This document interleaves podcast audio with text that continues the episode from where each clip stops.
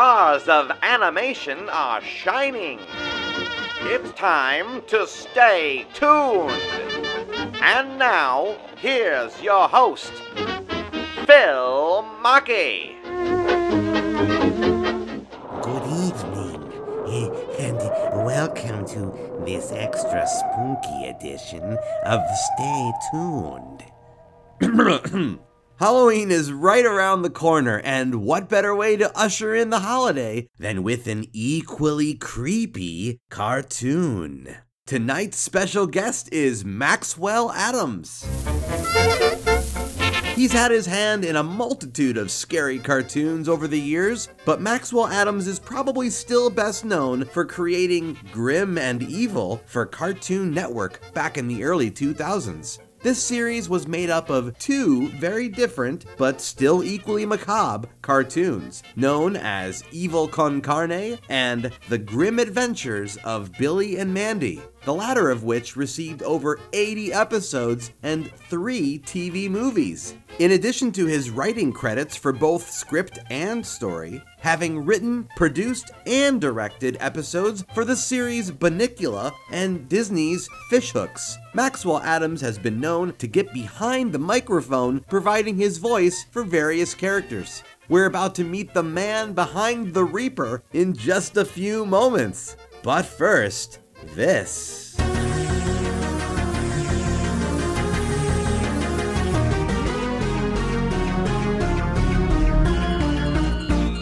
Maxwell Atoms, welcome to Stay Tuned. Thank you. Well, thank you, and thank you for welcoming me.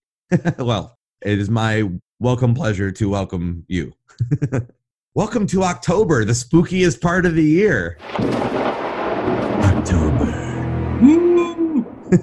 Yeah, yeah, yeah, I like the ghost sound, and it matches your skull hat. Oh, yes, yes, it does. I've got a lot of skull stuff. It turns out. Ah, see, I'm also a big skeleton skull guy. What, but what's the history behind that hat? Out of out of curiosity.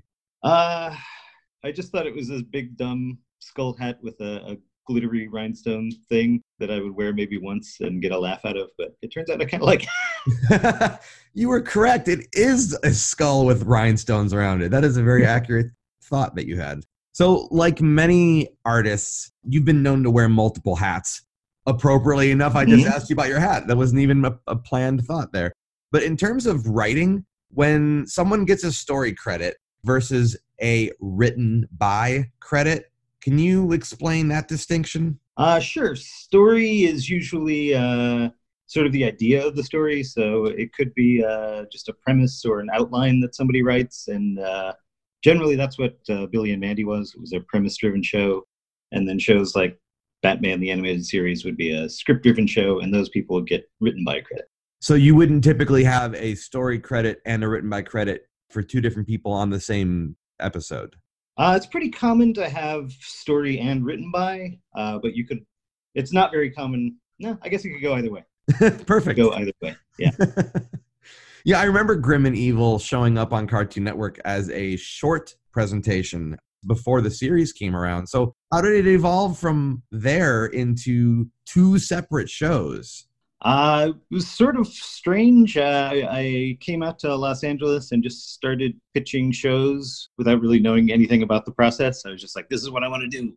And so I pitched, I don't know how many by the time I got to Cartoon Network. And I guess, long story short, Billy and Mandy was based on a film I did in college. Uh, and I had actually worked those two characters into another pitch uh, that I was trying to sell called Milkman about a hero uh, who was also a milk carton and he'd find missing kids by looking on the back of his head, which is a joke that makes no sense in, in modern time. The Cartoon looked at it and they were like, "Oh, hey, we like these kids, so uh, you know, show us something with these kids." Uh, so I got him Billy and Mandy, and as I was making that pilot, uh, uh, animation is very seasonal, so it takes you know three five months to uh, get anything done, and then you you send it away overseas to actually be animated, and it can be there for another six or seven months before it comes back. So when I had this open, you know, period of time, Cartoon Network was like, "Well, do you have anything else you want to do in the meantime? Do you want to want to do another pilot?" So uh, I was making my pilots uh, at the same time as uh, Greg Miller, who did uh, Whatever Happened to Robot Jones and Tom Warburton, who did uh, Kenny and the Chimp and Kids Next Door. Right. So we all sort of rolled onto our second pilots together, and, and mine was Evil Con Carne. And uh, so finally, when when the big pick weekend came around and uh, everybody had to vote on what the next series was, uh, Billy and Mandy won. But the sort of standard at the time for Cartoon Network was that you had a middle cartoon. Cartoons were seven minutes long, so you had three in a half hour, and two were supposed to be your main show, and then uh, the one in the middle would be something else. So Dexter's Lab had its Dial M for Monkey and uh, Justice Friends, uh, and ours was Evil Con Carne. So that's kind of where Grim and Evil came from. And uh, I guess after the second or third season, we were just uh, it was just like a lot of work because both cartoons were were sort of completely different shows. Right. So Cartoon Network was like, well, hey, we're impartial in this, but pick one to continue, and the other one can can go away. And I was like, well, I'd love to finish out a season of Evil Con Carne, but uh, you know, clearly Billy and Mandy's my my favorite. So if I have to choose, that's what I'm going to go with.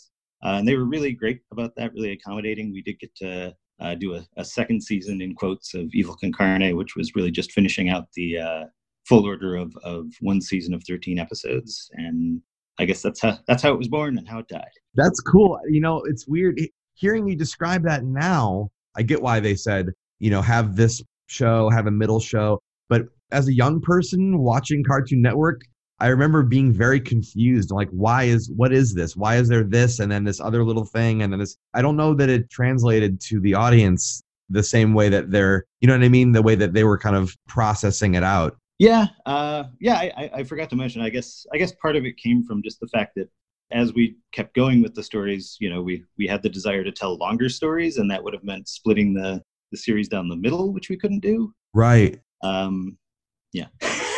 Well, Billy and Mandy was yeah clearly the the favorite. I mean, I think you made the right choice there. Aw, you stained your dress. It's not a dress. Now give me the hamster. No. No? Well, why not? I'll make you a deal. We will play a game with you. If you win, you can have Mr. Snuggles. Ooh, ooh, can he have me mm-hmm. too? Yes, and if we win, we keep Mr. Snuggles. I love games, and I never lose. Neither do I. So where did like when you were conceptualizing Grim and Evil as two separate shows, where did those ideas even come from?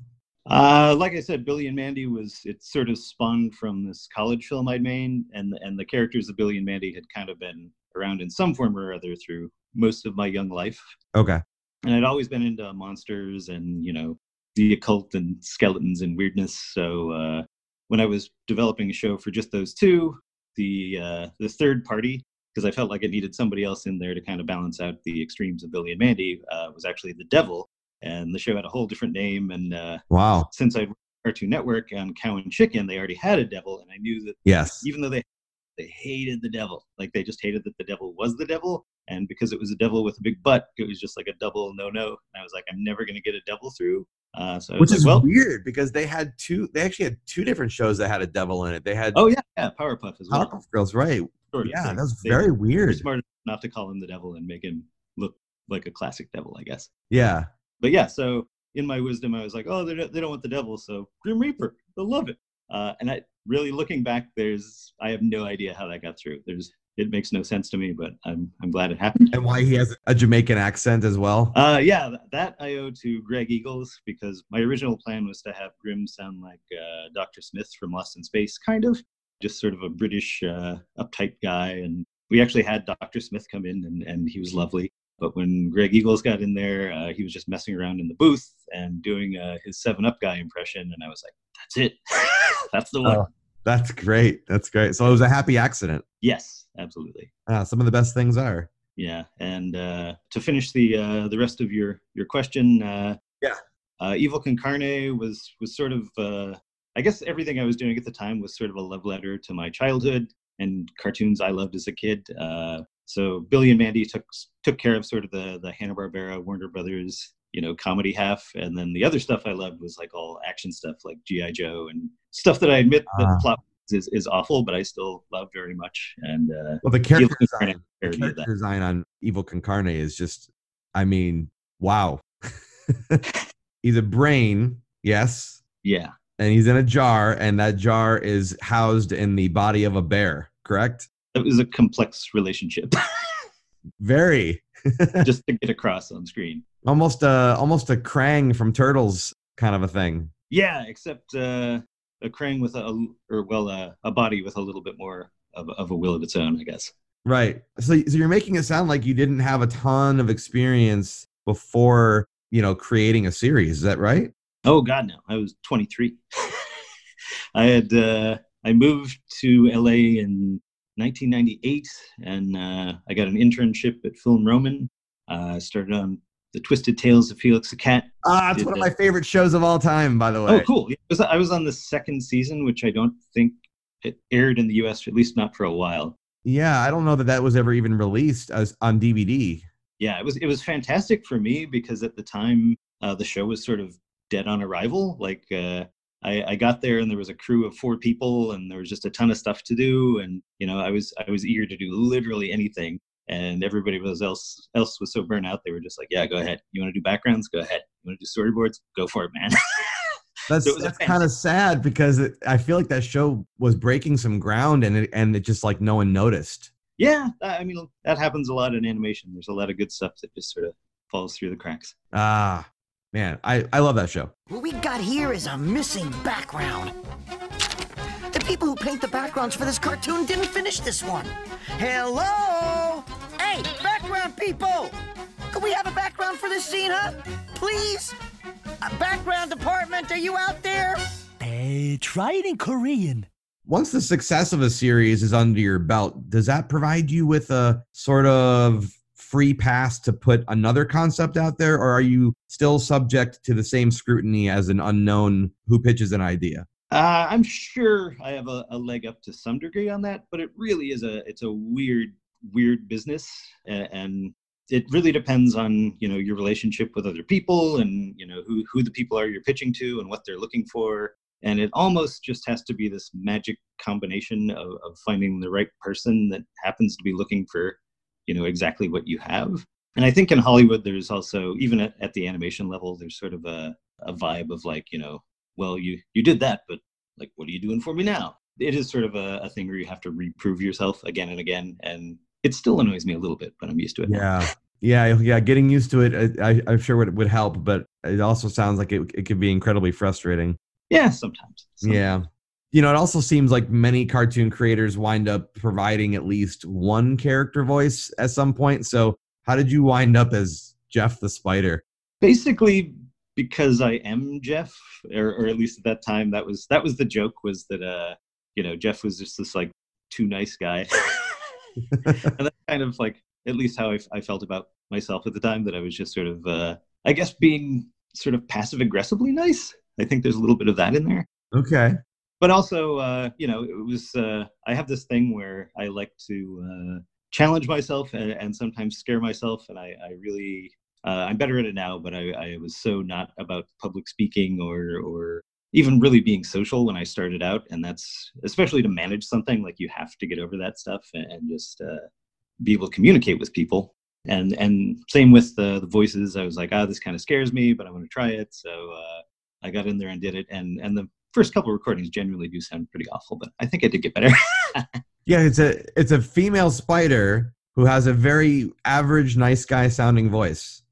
yes Uh, do you do you do you remember where where that where that idea was spawned? uh it really just came out of uh, the outline and and the idea of uh, sort of in the moment of like, hey, we need more shows. So generally, when a season would start, I'd write a whole bunch of outlines, and there's some that I would be like, well, this is one that I definitely want to do myself.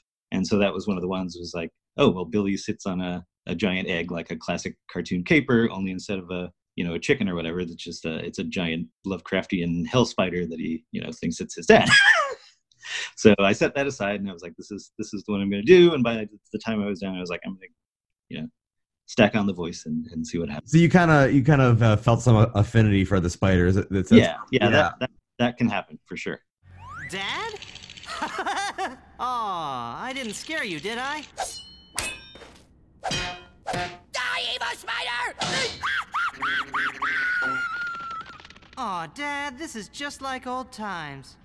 Hey, Dad! Get away! I've got some really big news to tell you. Gotta go to my happy place. Gotta go to my I've just laid place. Gotta go to my thousands and place. thousands of eggs. Do you know what that means? Ah! yep, you're gonna be a grandpa. But, but, that's impossible. You're a boy spider.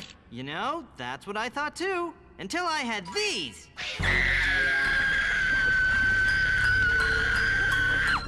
It's back!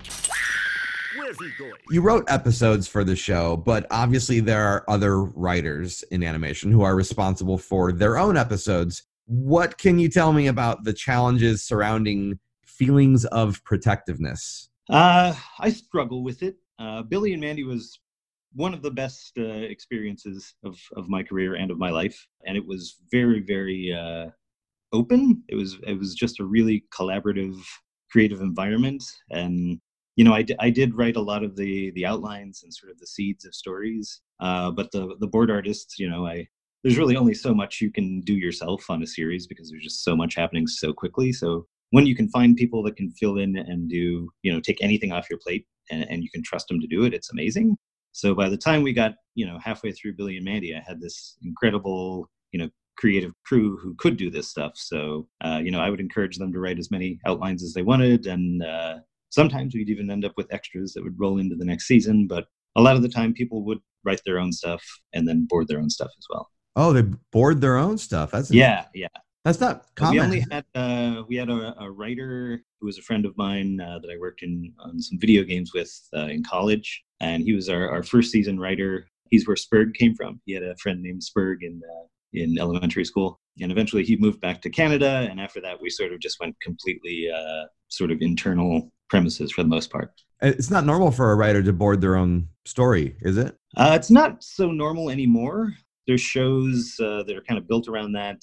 I mean, back in like Looney Tunes times, that's kind of the way it was done, and there was uh, there was a resurgence of that in the early '90s, and uh, shows like Billy and Mandy and Chowder uh, were sort of at the tail end of that. Chowder is a fantastic show as well. Yeah, I had fun briefly working on that. More with Maxwell Atoms after this.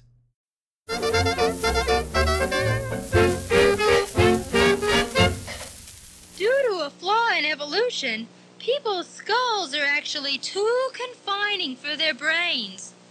This causes great reduction in the brain's potential. To relieve this pressure, a small hole can be drilled into the skull. Wow, nifty. Can I try?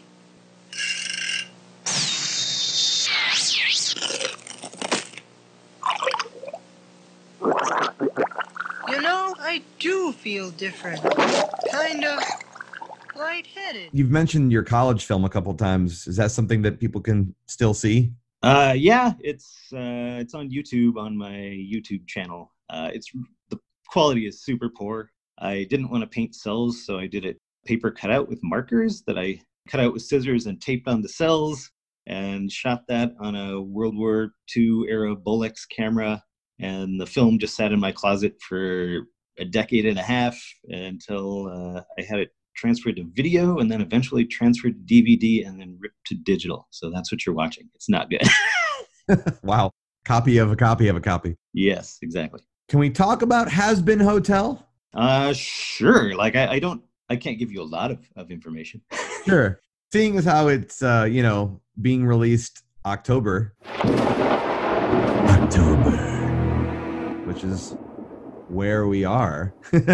yeah. So how did you get involved with that and and how how involved are you? Uh, I'm, I really only came in and uh, did some voices, and, and that's about it. Uh, I've known Vivienne digitally for for years, and one day she just wrote and was like, "Hey, do you want to do a voice on this thing?" And I was like, "Yeah." Uh, we met at a recording studio, and I actually got to do a couple. It was a, it was a lot of fun. And it's an independent project, right? Yeah, yeah, uh, sh- yeah. She's been doing uh, just beautiful artwork for years. So uh, you know, I've I've had her on my you know follow and just seen her stuff go by and So, I've been thinking, isn't there a more humane way to hinder overpopulation here in Hell?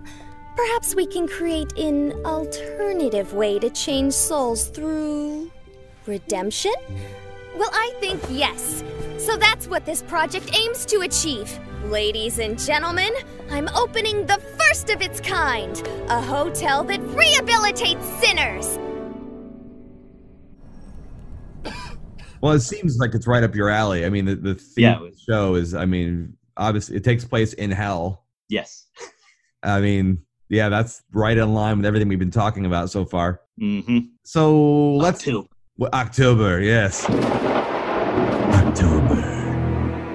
Speaking of things that are grim, let's talk dead meat. All right. Now, this is a bit of a diversion from animation, obviously, but you know, it's it involves puppetry, and I'm sure many of the skills that you uh, honed while you were working at Cartoon Network have transferred very well into this project, right? Uh, yeah, actually, it ended up being much more about animation than I ever wanted. Oh, well, do tell. Yeah, it's it's essentially live action, but there's so much uh, sort of special effects stuff uh, that I have to do to almost everything that animation gets incorporated into almost all of it because there's you know moving uh, puppets on top of model moving cars, and you know I have to composite all that together and sort of make it look plausible. I was hoping it would get me out from behind a desk, but really I, I just sit behind a computer all day long. I understand. So, this is a series that you're independently producing, right? Uh, yeah, essentially, I, it's it's always been uh, about 90 minutes of content, so I'm not sure if I'm gonna trickle it out as a series now or just release it in one movie-sized chunk. But it's getting getting closer now that it's October. October. October. October. I'm probably way further than I was in the summer. well, that's good. What's the expect- expected release date of this series? Or Uh, what? I've realized, sadly, is that I, I have a really hard time predicting that just because uh, I've got a very long dead meat story. It's had a lot of hardships, but uh, you know, I'm I'm keeping on, keeping on. And, and basically, what I've realized over time is like I can't quit my job because I need you know money to live and money to finish this thing. So I have to have a job, and having the job means I'm sort of um, Burning the candle at every end. mercy of yeah the schedule. So uh, if everything goes smoothly, you know I can get a lot done, and then if something goes wrong at work, it may mean I have to deal with that first. And the work job you're referring to is writing scripts and things? Uh, yeah, yeah, uh, writing, drawing, the management, the usual business. Okay, very cool. What anything currently you can talk about with that that you're working on? I don't think so yet. A year from now, October. October. There's another thing coming in October that's very, very Octobery Oh man. and involves mystery. I think I Oh. Oh, I like that. We'll just leave that mystery word floating in the ether. Well, awesome. And and so is the thought that once the 90 minutes of content is out there that that will become like a pitch to someone else or just that you'll be able to be fully funded to make more of Dead Meat? the goal right now is mostly to get the trailer done, and I actually am pretty close on that. Great. And what the trailer's done, I will. Uh, originally, I didn't want to, you know, bring it to to any studio, and I just wanted to kind of do it myself. But I'm, you know, I do want to finish it in my lifetime. So if I can get some help, uh, help doing that, I'm all about it. That's great. I, I derailed myself. No, that's fine. That's- It's fine. I, I do it constantly. The best way for people to support Maxwell Atoms right now would be to do fill in the blank. Uh, just you know, send me a message, telling me to keep on trucking. I I have this weird thing where uh, I feel like I have to fulfill the promise of the initial Kickstarter before I can ask for money from you know regular people. If Netflix or whoever wants to to do this thing, then I'm all about it. But uh, yeah, I, don't feel like I can do uh, you know another Kickstarter or uh, you know Patreon or anything until I, I fulfill some of the stuff that I feel like I negligent on. So the, yeah, so the, there, there was a very successful Kickstarter that you ran, right? I mean, it was, it was. I got enough more than what I asked for. That uh, by the time Amazon took their cut, I got exactly what I asked for, which is fantastic. I did know that wasn't going to be enough to do the whole thing, so I sort of, uh, I've probably put in, I don't know, a, a lot myself, just to get it done. Yeah. You know, and and uh, I guess it is what it is so far. Uh, I, I'm still really passionate about it. I think it's going to look like a million bucks in cost nowhere near that hopefully it'll still be timely when it comes out and uh, as far as uh, you know anything beyond the initial movie because I've been with it so long, I have thought, uh, well, okay, yeah, it's a trilogy because uh, there's the first one, and then there's in in my mind there's the second one that's uh, called Dark Meat, and a third one that's called Street Meat, and you know they each have their own sort of uh, take on this world. But uh, the second could theoretically be a, a TV series if if someone wanted it. Okay. Uh, What's the general story around, or are we not allowed to know that yet? Uh, no, I mean Dead Meat itself. It's it's a post-apocalyptic uh, puppet action movie, and uh, it just takes place in this sort of blasted wasteland that uh, once was Los Angeles, and it's about a, a mutant hunter and his his mutant dog that he has to hide from the world, and uh, this other mutant woman that sort of comes between them. So, on a very simple level, it's uh, it's a love triangle with lots of mutants and blood and weird stuff. It sounds fantastic. It sounds right up your alley as well. It is. It is. Inspired by the Thunderbirds at all? Uh, you know what? I never really watched the Thunderbirds much when I was a kid. I mean, I, I've seen some now. These are more sort of uh, Jim Henson Muppety puppets than marionettes. Yeah, and you know there was actually a little bit of that in Chowder, wasn't there? Uh, yeah, yeah. Carl uh, Carl had a lot of puppets going on uh, in the uh, end tags, I think. Yeah. Were you involved in making those? Uh, no, we did have some puppets uh, in a couple of the Billy and Mandy's. I think that's probably where my what reignited my uh, love of puppets was uh, during Billy and Mandy's Big Boogie Adventure. I decided it would be fun because we had a, an episode with a Hoss Delgado puppet. If I had got the main characters, uh, you know, they just go into this other dimension uh, in the underworld for 15 seconds where they're puppets, and the joke is they realize they're puppets, and uh, Billy pulls up his shirt and there's like a human arm underneath and he freaks out. Uh, and it was a good joke. And then, uh, you know, I, I did it and we got the puppets made and we shot it. And then I remember the general manager of Cartoon Network coming in and being like, this was the most expensive 15 seconds we've ever done. Oh wow. It seems like that, that that's a trend in cartoons too. There's a few shows like uh like SpongeBob has done that where they go they go off and it's like the real world or something like that. A lot Yeah. of breaking down the fourth wall sort of thing. yeah, I, there's, I think there's a lot of opportunity, especially now when, you know, you don't have to draw everything on cells. There's a lot of opportunities to sort of bring in other surprising elements. I guess that's, you know, all of Gumball. Yeah. Oh, you mean the, the Amazing World of Gumball? Yeah. Yeah. Did, were you involved in that at all? No, no. Uh, I, I've seen a bunch. Well, not a bunch, but uh, enough to know it's a it's a funny show, and Yeah. I know it also takes them a long time to make. Yeah. I mean, it, it, it looks like it takes them along. It looks like it would be very time consuming.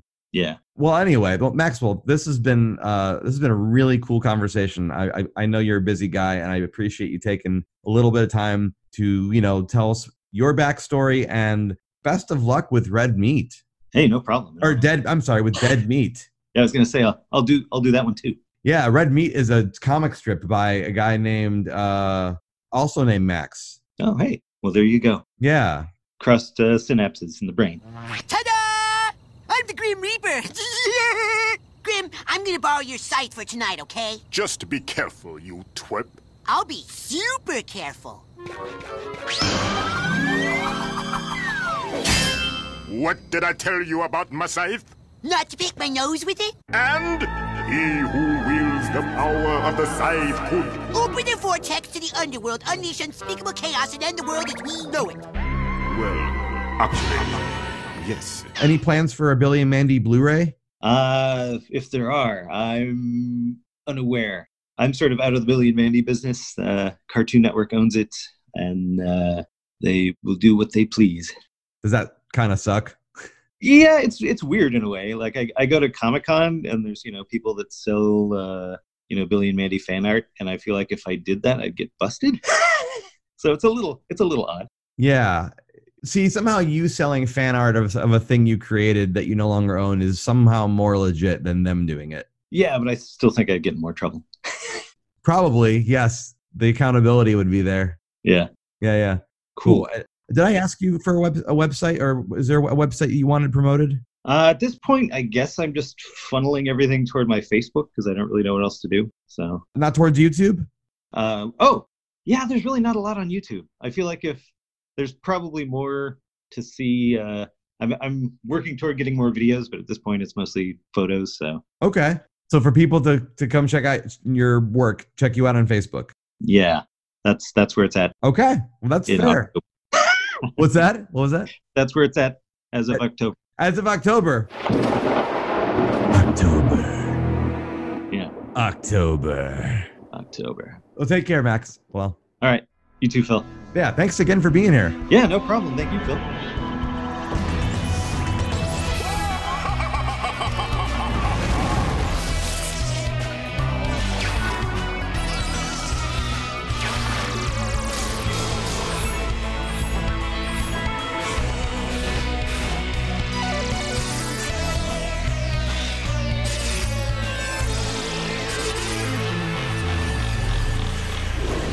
That was the opening theme to the grim adventures of Billy and Mandy. Credit for the series theme goes to Gregory Hinde and Drew Neumann, with the majority of its episodic music provided by both composers, along with occasional work by Guy Moon. Drew Neumann had previously composed most of the signature sounds from Nickelodeon's Ah! Real Monsters, and has since done work for Bunnicula. The only thing scary now is that this episode has come to an end. Special thanks go out once again to Maxwell Atoms for joining us here on the show. Of course, thank you so much for listening in at home. If you love Stay 'Tooned, go behind the podcast by visiting patreon.com forward slash Phil Philmachi. Subscribing there will get you access to cool rewards like exclusive interview outtakes, my cartoon reviews, and monthly video updates. I'm also inviting you to check out my original comic books at retailsunshine.com. And be sure to say hi to me on Instagram, Twitter, and Facebook under the handles of both Retail Sunshine and Phil Machi. Don't forget to visit the ever growing Stay 'Tooned community on Facebook at facebook.com forward slash groups forward slash stay tuners. I've been Phil Machi. you've been a wonderful audience, and until next time, keep those eyeballs peeled, those ears open, and be sure to stay tuned.